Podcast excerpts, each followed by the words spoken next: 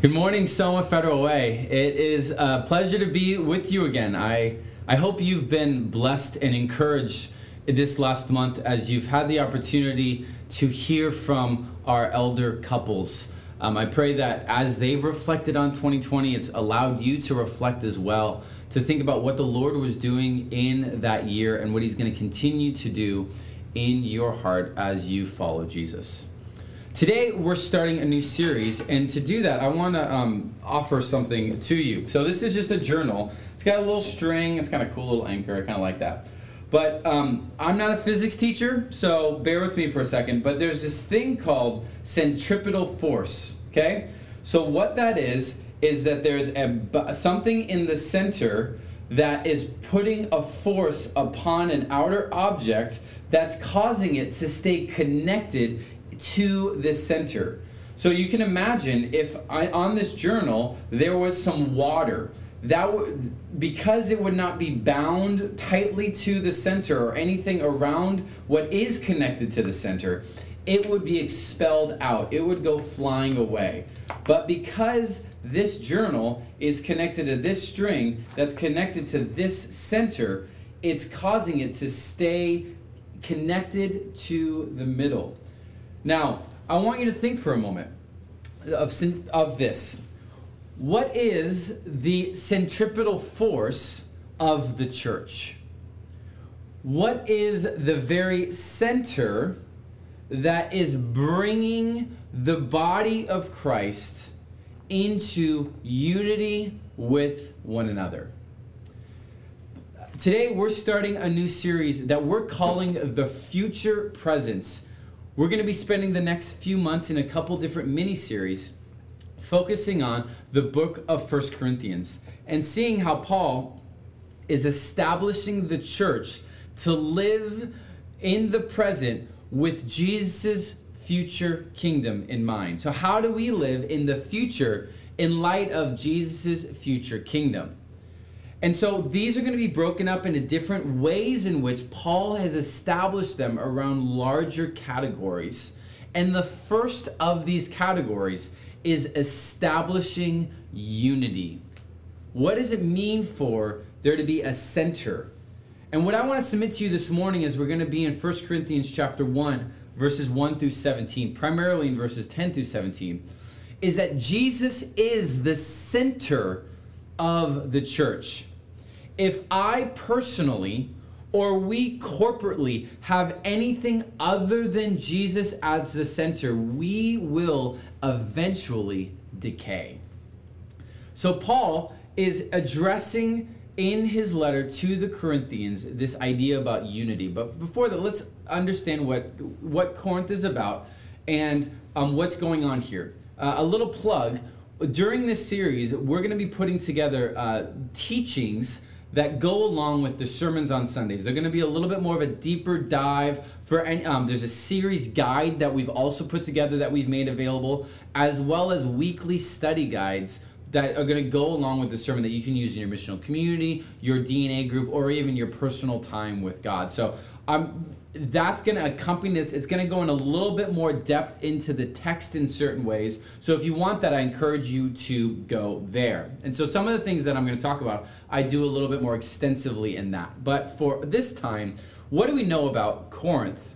So I want you to think of Corinth as a mixture of multiple cities.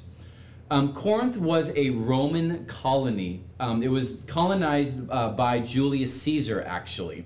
And so, as a colony, it was a little bit like Washington, D.C. It had dignitaries, it carried with it the ethos of the Roman Empire. But it was also a little bit like Seattle. Corinth was a port city that was uh, really strategically placed, and you had merchants, you had economic life that people were desiring to be in Corinth and so people were moving there, but you also had a lot of people coming to and fro, coming into the city with lots of ideas from different parts of the world. So you had a, a melting pot of ideas. Uh, along with that, though, being a port city, you had a little bit of Las Vegas. By Las Vegas, I'm talking about the low moral standards that came with port cities. Because you had a lot of that, you had cult prostitutes that were part of these temples. You had lots of things that were going um, underneath the standard by which God's called humanity to be. And lastly, because it was Roman, because um, it was part of the Greco Roman Empire, it was very pagan, which means it had a lot of um, gods. It was it had the pantheon of gods from the Roman cult empire uh, that considered Caesar to be a god to all the different Greek gods that they had morphed into Roman gods. Um, so they said a little bit of Salt Lake City, uh, the false temples all over the place. It was a plethora of spiritual life, and this spiritual life inf- infused with its economic life and its social life became a very interesting place for the Corinthians and specifically the Christian Corinthians to live in the future present. And so Paul planted the Corinthian church, and we find that story in Acts chapter 18. He had left Athens, he had traveled over to Corinth, he had um, gone to the synagogue like was his standard. He would go there, and then he would um, gather these people into a, a, body of believers, a church. He would leave, um, but then there would be continual correspondence. So his job as an apostle, as we will see, is not just to start the church, but it was to continue to strengthen and establish the church in the gospel. And so First Corinthians is actually kind technically second corinthians there was another letter back and forth that would have come before first corinthians that we don't have and then there was another letter after first corinthians that came before second corinthians so while this is technically second corinthians we we call it the first letter of paul to the corinthians or first corinthians and so when paul as an apostle not only plants the church but he is establishing the question is what is he establishing them in? And as I mentioned, we've titled this series The Future Present. It's establishing the church to live now in light of Jesus' future kingdom.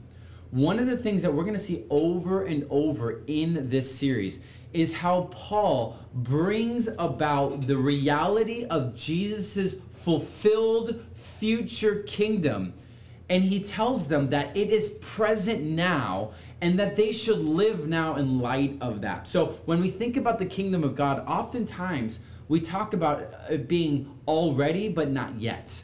It's already in that it is here because Jesus um, has inaugurated it in his life, death, and resurrection. The sending of the Spirit now binds us as the people of God, the church, and we get to live in line with the ethics of the kingdom of God. We saw that in the Sermon on the Mount. We saw that in Daniel, how we as exiles are in a foreign land to live not according to the world's standards, but according to the standards that Jesus has laid out in his kingdom. And so, in ways, the future um, kingdom is our not only our not yet when it will be fully realized, but it's kind of our true north so think of it like a compass. It is the um, it is how we guide our ship and our lives to know that we're going in that direction. And so it is the reference point to what we make our decisions about here and now. When we talk about living in line with the gospel, this is kind of what we mean. The power of the gospel is that we have been saved from the penalty of our sins because of Jesus that we are being saved from the power of sin because of Jesus. And one day we will be saved from the presence of sin in the new heavens and new earth. So when we talk about living in line with the gospel, the future present is living now because one day we will not have sin present in the world that is inf- um, infiltrating our very lives in the decisions that we make. This is the future orientation of the gospel and of God's kingdom. But the miraculous thing is that it's not just future. The king, it is present. It is now. It is here. So, our job as God's people, we are to live now as if it were here because of Jesus. It is here. So it's not just some far off, oh, one day I'll be able to do that. No, it's to say, no, that is here and now as God's people living under the rule and reign of King Jesus. So in my daily life, I start to think and ask the question what will the future kingdom be like and how can I live that now? Will that be part of the new heavens and new earth? Will that make it into the day where um, my work has an impact? How does this impact my work? How does it impact how I live, love my family? How does it impact how I serve my neighbors? So, how does that future um, happen now? And because of the Spirit of God, it is present. And so, Paul's first order in speaking to the Corinthians and is establishing them in unity, establishing them as one. Now, I know in our moment, this is a very hot topic. This is a buzzword. A lot of people are talking about unit from the inauguration to church leaders and all. It's like, how can be, we be unified?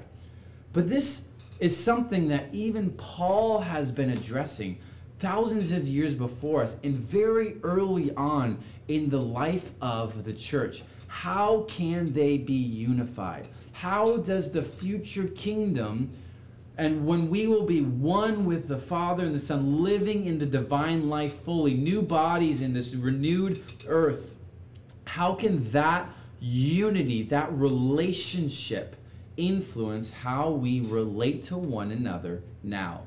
And that's what Paul addresses in the first few chapters of First Corinthians. And so he begins this in cha- verse 10, appealing to them by the name of the Lord Jesus Christ that all of you agree and that there be no divisions among you, but that you be united in the same mind and the same judgment. Verse 11 For it has been reported to me by Chloe's people that there is quarreling among you, my brothers. What I mean is that each one of you says, I follow Paul, or I follow Apollos, or I follow Cephas, or I follow Christ. And so, Paul has heard word that there is division among them, that they're not living unified. And while this isn't like groups of people like oh we're the we're the people of Paul or we're the people of Apollos, what he's addressing are stylistic differences. Okay? Now, because later on he actually commends Apollos to them. Like he says, no, Apollos is going to be coming to you for your building up. So he's not in disagreement with Apollos here. He's not in disagreement with Cephas or Peter. He is um, saying you guys have personal preferences that you are more drawn to. And what he's correcting them is is that these style differences are not to be the in our centripetal force it's not to be the center. Jesus is to be the center of that. And so this is something that we have in our day as well. Whether this and we'll talk about this locally and let's talk about this um, translocally as well. Uh, this is one of the reasons why we as a soma family do multiple teachers why i'm not up 100% of the time or no communicators up 100% of the time um, and so in our day, in our midst, it would be like you saying, "Oh, I like Jeff's style. I'm only going to listen and be part of it when Jeff talks." Or I like Kurvakal or Steve or Chris. I like Justin. I'm only going to be. I only like them, and so I'm going to kind of uh, bend my actions around their style and what they're like, and then all those others, I'm going to just kind of not really engage. That's what's happening in Corinth. This happens not just in our local context, though. This also happens as the Church of Jesus universally. And I'll just focus on the Western Church in America for a moment. I mean, you have this tribalism that's happening in our church in our day, where it's like, oh, I'm more of a Piper guy, or I'm more of a Keller guy. I'm not. I'm more like T.D. Jakes, or I like Steven Furtick. I'm gonna only listen to those guys. And with the ease of access and podcasts, it's very easy to disassociate from the local body of believers and feel quote fed by other communicators. Now, are they gifted by God? Absolutely. Is that a good thing to um, supplement our teaching and to engage in the body of Christ? Absolutely. But when that style preference becomes the center, almost as if it's an identity and it becomes an idolatry. That is what Paul is addressing. Like, no, no, those people were not crucified for you. As he says, in um, was uh, Paul crucified you, verse 13. Were you baptized in the name of me? No. So don't have personal preference as the centerpiece. Jesus is to be the centerpiece. The gospel of what he's done for you and me is to be the center of what binds us together. Now, that was the temptation that was um, expelled, or the way that they were not going to be unified. He was addressing it in the divisions of style preferences.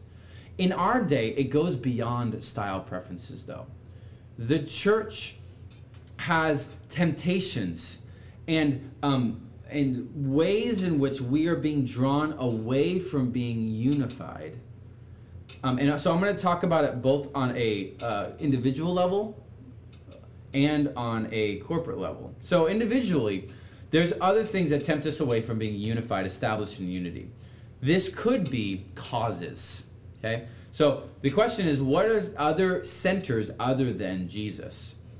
You could have a cause that you think is so pivotal and so central that if other people don't have that as the center, you will not bind together or unite together. So if a cause is the center, anybody that does not have that same center will not be unified in the way that you are. And this doesn't mean the causes are bad. Actually, many they are very good causes. But when at any point when this cause takes away Jesus and his gospel as the center by which it influences how we live in that cause, that's a problem. Now, this can be in racial relationships. This can be causes of abortion. This could be in economic injustices. And so, what Paul is establishing them in is all these different things, while good things to focus on. If that is your center, what happens when somebody that has a different um, preference than you, whether it's a different cause or even a different opinion on that cause or how it um, is lived out, what happens when you try to unify together in one church? If the center, the centripetal force, is that cause, you're only going to be a group of people that believes in that cause, and that's going to be the thing that draws you together, not Jesus. And you're going to look like one another, you're going to act like one another, as opposed to being a body built up of many parts. Are those good causes? Yes, absolutely. But they can't be the center. Only Jesus can be the center. Now, it may not be cause, it also may be um, politics. I mean, we've been just coming out of a really intense political season. And I've talked with other church leaders, and there's been a pressure in a lot of ways to pick sides, pick sides politically. And so, if a political party or a political platform or person politically is the center that you unite around as a church, that is a problem. Whether it's democratically blue, like you're you're gonna focus on that politics and that platform, and so anybody that's red is gonna be or that tends to be Republican is gonna be expelled. That's a problem. Vice versa, if Christianity is associated with Republican or red, and anybody that does not live according to that platform is expelled because that color or that side of the aisle is the center, that is a problem. That's not how the church is to be unified. The church is to unify around Jesus and his kingdom, which it supersedes and is on a completely different platform than our left right spectrum. It can compassionately and prophetically speak to both. And so, if you personally have the tendency to create um, the center for you around who you unite with, around a political party, platform, or person, that is a problem. And lastly, personally, this could be personal preferences around COVID. I know we've talked about this, but how you re- react, do you wear a mask, do you not? The polarization of what this pandemic has created. Uh, if that is, i am only going to hang out with people that think about me the same way about this. If that is your tendency, that's not placing Jesus as the center. Jesus and his gospel is to be the center by which we as the church are unified. Now, those are personal temptations. What about corporately? Now, there's we as the Soma family have temptations that could put other things other than Jesus in the center of it. Now, I'm going to put um, two of them together. This is we. It could be our ecclesiology or missiology. And what I mean by that is how we live life as the church and the way we do that on His mission.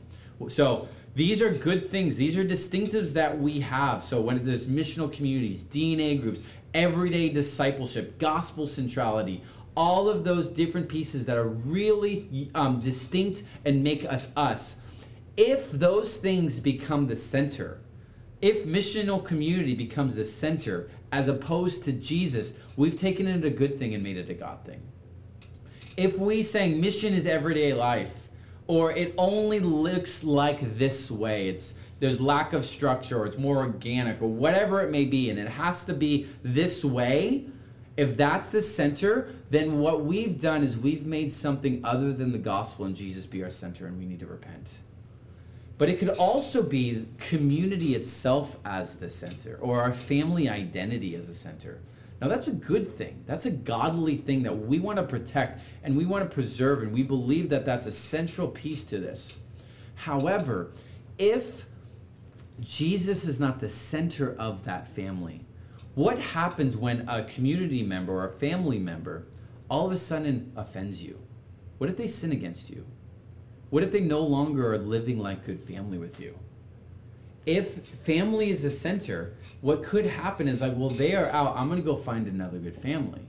I'm going to go either look for another missional community or even leave the church because I've been offended or I've been sinned against. But let me just tell you right now, like if you're going to be part of Soma, you're going to be offended. You're going to be hurt. You're going not because you're it's on purpose, but just because we're sinful beings trying to live in line with the gospel that hasn't fully been realized yet. And so for us, if family is center and not Jesus who creates family, we're going to have the tendency to when family is no longer there to go elsewhere. But brothers and sisters, Jesus is the center of the church. All of us have made a mistake in some way. All of us have been part of whether it's my own personal preference, whether it's believing corporately what should be the center, all of us have made the mistake. All of us has placed something else as a center point which brings unity. So, what do we do with that? And this is where Paul goes, and we're going to talk about this next week in more detail. This is where the foolishness of the cross comes in. That God Himself took on human flesh, dwelt among us, lived a perfect life, but in his life showed us what God means to be perfectly God and perfectly man. He died in our place. The very sin that wants to push us outward, he took on himself so that we could be drawn to him and towards one another. And now we have the spirit, the spirit of unity that binds us together, not around personal preferences, not around corporate preferences, but around Jesus himself. So when we place something other than Jesus at the center, we need God's grace, and He freely gives it. When we as a community go a different way, trying to make it something other than Jesus, by his grace, he brings us, he woos us back to the center, which is him. All of us are in need of the gospel. All of us have done this. And all of us are needed for true gospel centered, future present unity establishing the church in unity, not over personal preferences, not over causes or politics or COVID or ecclesiology or missiology or even the family itself unites us. It is Jesus that unites us. It is Jesus that builds the church. It is Jesus that is the center. And so for you, where have you placed anyone or anything other than Jesus as the center. As you in your micro missional communities or even in your family units at home, I invite you to have the conversation, to reflect, to think about where have you been a culprit of this? Where are you in need of the gospel? And how are you being invited to live the future presently as if Jesus' kingdom is here because it is? Let's pray. Father, thank you for what you've done in Paul, how you've given him and inspired him by your Spirit to write these words to Corinth, but through Corinth to us, how we are to be unified as one, as Father, Son, and Spirit are one. And what brings us together, what is the force that binds us, is not our personal preferences, it's not even our corporate preferences, it's Jesus at the center. So, Father, I pray that you help us by your Spirit keep Jesus at the center of all we do as we live the future present. We pray in Jesus' name. Amen.